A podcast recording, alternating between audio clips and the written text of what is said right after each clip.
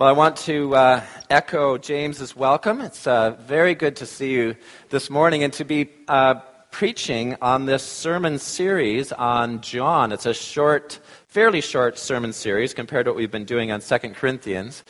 But uh, I think it's a great follow up to Second Corinthians because what we see uh, in the last few days, the last couple of weeks of Jesus' life in this sermon series, which is John 11 through 17, is really God's power uh, made perfect in weakness. It's all leading to the death of Jesus Christ. Uh, all of these chapters are, and we see it. We see it before us as as we're moving towards us, and and what we see is the meaning of it. What does it mean for us now? What does it mean for the disciples then? Uh, and so this is a good thing for us to do as we um, as we are in this Easter season as well, because it tells us what has God accomplished for you and for me uh, in, uh, in the death and resurrection of Jesus. And it was amazing to see last week uh, that scene that David Short preached about. Uh, we saw Jesus' love and his power in the most striking way when Lazarus was raised from the dead, Jesus' friend Lazarus. Uh, we saw Jesus' love because in his love he weeps. He weeps with and for Lazarus' friends that were gathered there who are in deep grief, who were experiencing the darkness of death. Jesus went through that with them. Uh, he is angry at death, in fact, uh, and what it does to the people that he loves. And it's not a helpless anger. It is a wrath, a protective wrath against this force of sin and death that so corrupts and so brings grief and pain into people's lives. Uh, but then you also saw his power last week.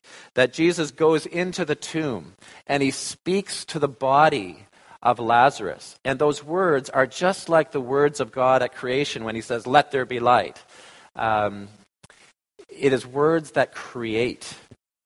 And what happens for Lazarus is that he walks out, and that word, come out, Lazarus, Lazarus walks out of that tomb. It's unimaginable power. Death is reversed, and God makes life return to the dead body of his friend. This is what Jesus is doing. But as powerful as that was, and we talked about this on Easter last Sunday.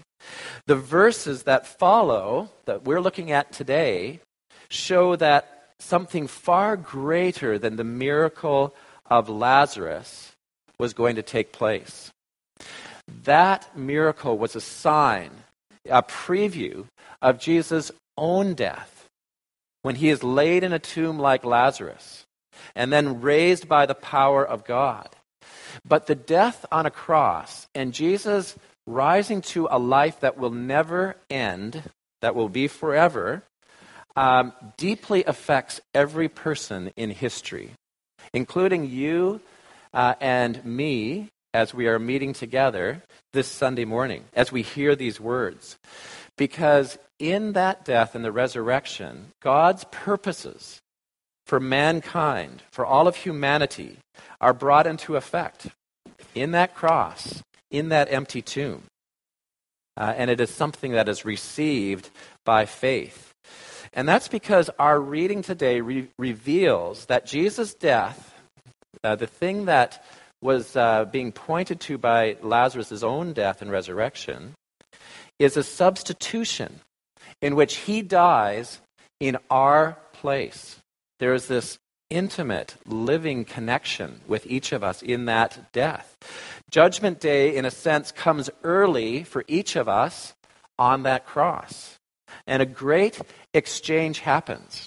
And here's what the exchange is that the condemnation that is rightfully ours because of our own sin, Jesus takes on himself. And the life, the perfect life in loving open obedience and relationship with God forever that rightly belongs to Him, He gives to us. So He does it all for us, taking what is rightfully ours, sin and death, and instead giving us his life, that relationship with God forever, that rightfully belongs to him.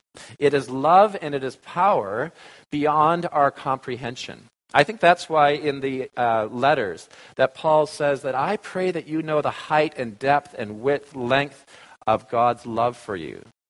You need that prayer because it is so big. And so I want to look at substitution today and how it reveals the heart of God and his powerful plans for each person in this world and for you and for me. Look first at verse 45. Uh, you see that many people who saw Lazarus come out of the tomb, they believed in Jesus. Uh, they believed that he was sent by God, that he was God's anointed Messiah, who's worth following, he's worth depending upon for something, for goodness to come to their nation. It's not a complete faith, it's a beginning faith, but it is a belief that Jesus is sent by God. Now, you see the very opposite reaction as well in this passage. Uh, and you see as, uh, as, verse, as the verses go on, in verse 46 that some of them went to the Pharisees and told them what Jesus had done. And there's, a, there's an extraordinary reaction. It is certainly not one of belief into Jesus, it is panic and it is fear. There's this sense of being threatened.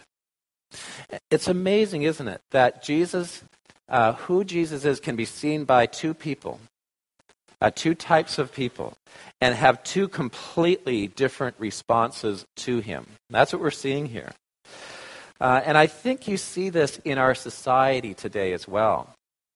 There are many people, uh, certainly if you read the internet, you see it, who reject Jesus strongly.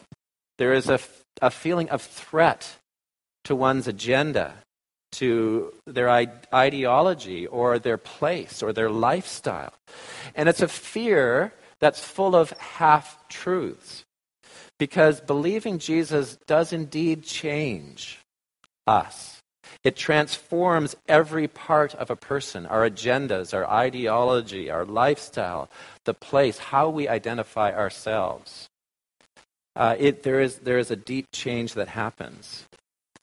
But and there is a loss, in a sense, that can come with that. But all of our fears, all of those fears that are there, those anxieties, as well as all the hopes and all of the de- desires, are met in Jesus Christ, who, as we know from the gospel, is all about our greatest good. But of course, to trust that is not an easy thing. This is why faith is a gift from God. This is why we pray for those who don't know Him. This is why the gospel, the good news of Jesus, needs to come with power to meet those fears and those anxieties.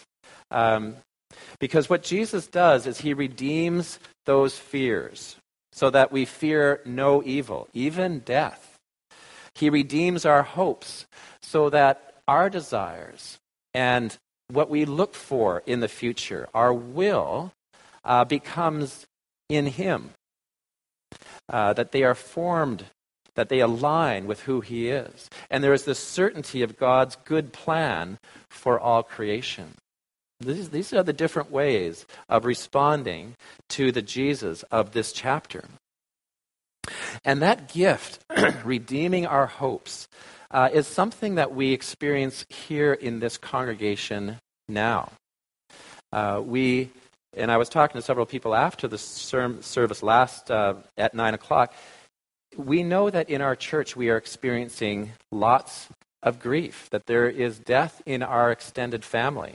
And so if you look at the bulletin, you see condolences uh, to the Top family, to the Worrell family. We prayed for the Klukas family last week as well. And many of you are experiencing this in your own lives, in your own families as well, in some way.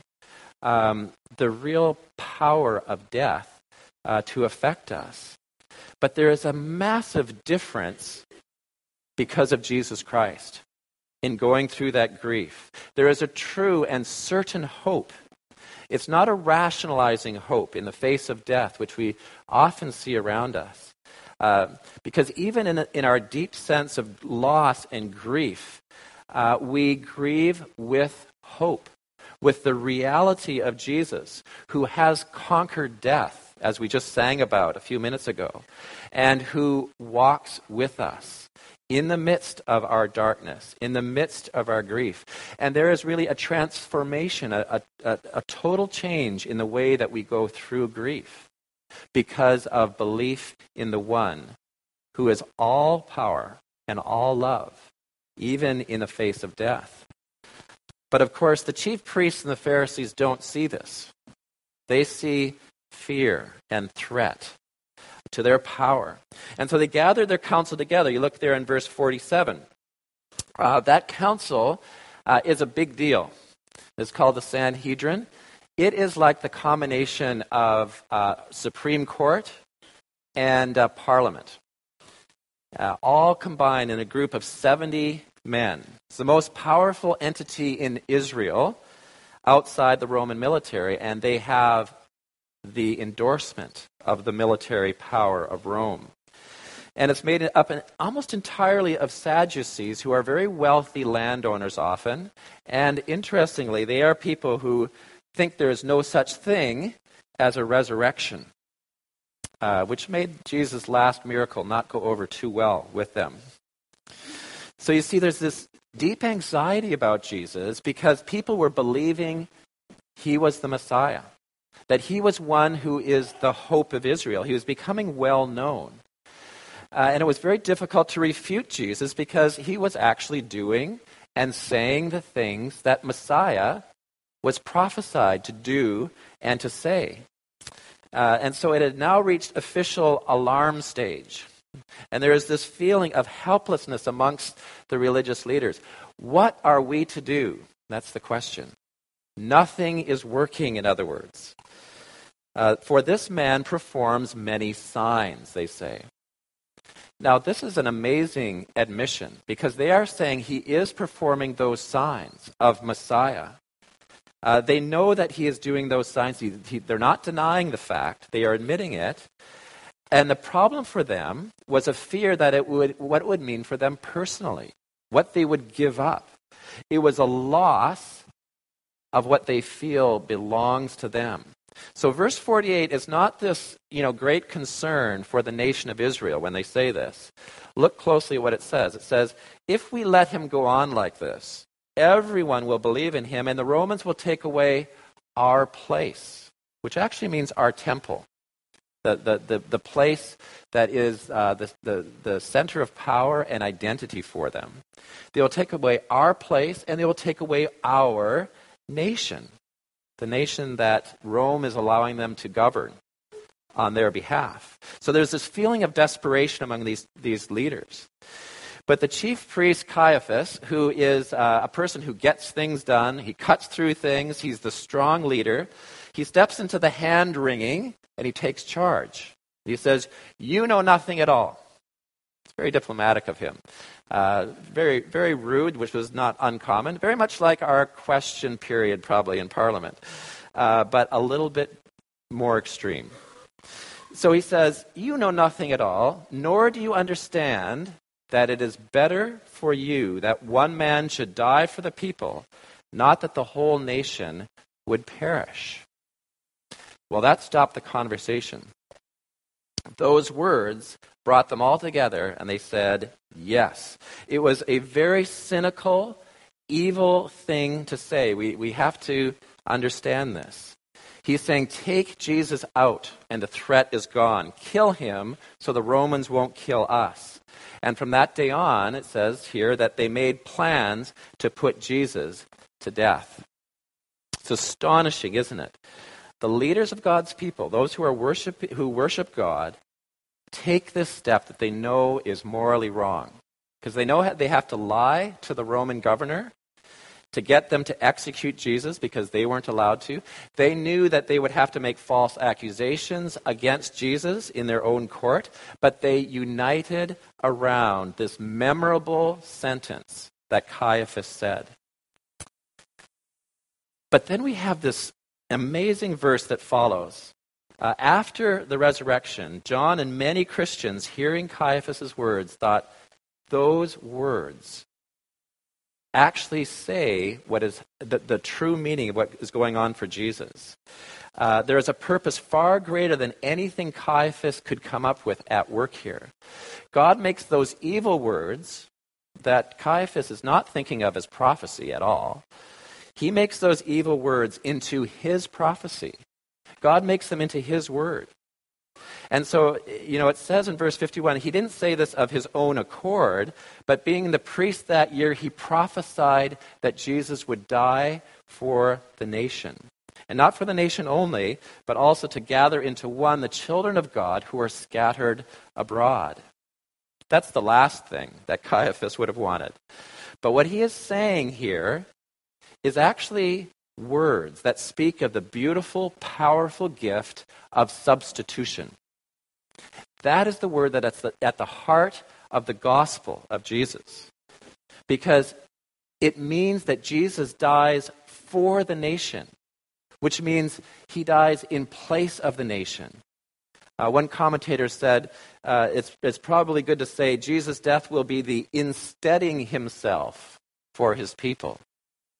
Terrible grammar, but it actually really says what is going on on the cross. Jesus takes humanity's place. Jesus wants us always to know this atonement, that he dies in our place. That's why in the Lord's Supper, which we do regularly, Jesus says this. In fact, um, I'll, I'll read what's going to happen. We're going to read it again. But he says this on the night of the Last Supper. He says this Take, eat, this is my body which is given for you. And then he says, Take this cup, drink this, all of you, for this is my blood of the new covenant, which is shed for you and for many for the forgiveness of sins. It is in our place that this atonement, this substitution happens. And Jesus wants us to know this and understand this. It changes the way we live, it changes our faith. Um, so, this is something that is said not of uh, Caiaphas' own accord. Jesus says it through him. And the interesting thing is, is that this is done just before the great feast of substitution, which is the Passover. And this is an important thing because Passover meant that the Hebrew people understood something about substitution already. Do you remember Passover? That the angel of death passed over all the homes that obeyed God's instruction to kill a lamb and to put that lamb's blood on the doorpost. And in those homes, the firstborn sons were spared. The angel of death passed over those homes. And the next morning, when parents heard the cries of grief from the Egyptian homes without that blood, because their firstborn had died, they looked at the doorpost, they looked at the blood that was on there, and they said, My son lives because that lamb died in his place. That was substitution. And it was something they rehearsed every year at this time of year. And that's why Jesus' purpose in going to Jerusalem at Passover is to be the Lamb of God, the Lamb whom God sends that takes away the sin of the world by dying in our place. That's why the timing is important here. And that's why, if you look uh, further down in the passage to 54, Jesus uh, waits in Ephraim until five days before Passover. He doesn't go around in public, it says here. And instead, he waits until that coming into Jerusalem on a donkey as the servant king just five days before Passover. Uh, and that's because he comes not to be served, but to serve and to give his life as a ransom for many. So here's what's going on. This is why the timing, this is why it's at Passover. But we need to ask ourselves as we begin to leave the passage what does it mean for you? What does it mean for me this morning? Uh, well, there's two things it means about God, and there's two things it means about us, among many things, but I'm just going to point out these two things. First, two things it means about God is that, first of all, God loves us deeply. We saw that in the miracle of, of Lazarus as well. But in this passage, we see that none of the things we read about is an accident. It's not a tragic event that get out of hand and evil wins out. Instead, God the Father sends Jesus to serve us, to be our lamb, to die in our place. And in this loving plan, Jesus chooses to go to Jerusalem. He deliberately puts himself in the hands of these murderous men who plotted his death. And he purposely suffers and he dies on a cross for the forgiveness of our sins. He takes our judgment on himself. And when he rises from the dead forever, he chooses to give his resurrection life to us, the eternal life of knowing God. And all of this he does, why? So that where he is, we may be also. That's what he says. That's, that is the whole purpose of it. That is love. That is this deep desire to be in fellowship with us, for us to know him, for him to know us perfectly. That's love. But it also means that God is powerful. You see, it's only because Jesus uh, is the Lamb that comes from God and who is God, the powerful God, who is the Word of God become flesh, who created everything. Is only because he dies um, that his sacrifice and his resurrection utterly changes our lives forever. It's only because He is the powerful God, the Lord, that we are forever accepted, that we are forever forgiven, that His sacrifice means we're forever loved by God, and forever part of the life of God the Father, God the Son, and God the Holy Spirit. An animal couldn't do that. Another person couldn't do it. Only the all powerful, loving Lord God, as our substitute, could accomplish that. And so you see that God's power is made perfect in the incredible weakness of Jesus' suffering and death. That's God's glory. That's why there's so much praise of the Lamb uh, in the book of Revelation. As John glimpses into heaven, he's always looking at this image of the Lamb when they're talking about Jesus. And he says this He says, I looked and I heard around the throne and the living creatures and the elders the voice of many angels, numbering myriads of myriads and thousands and thousands, saying with a loud voice, Worthy is the Lamb who was slain to receive power and wealth and wisdom and might and honor and glory and blessing. He's worthy to receive everything, in other words. And he's called the Lamb that was slain. So as we leave this passage, this is the power and the glory of that death as the Lamb of God. There are many ways that Jesus' substitution affects you and me this morning. And I want to mention two very, very briefly.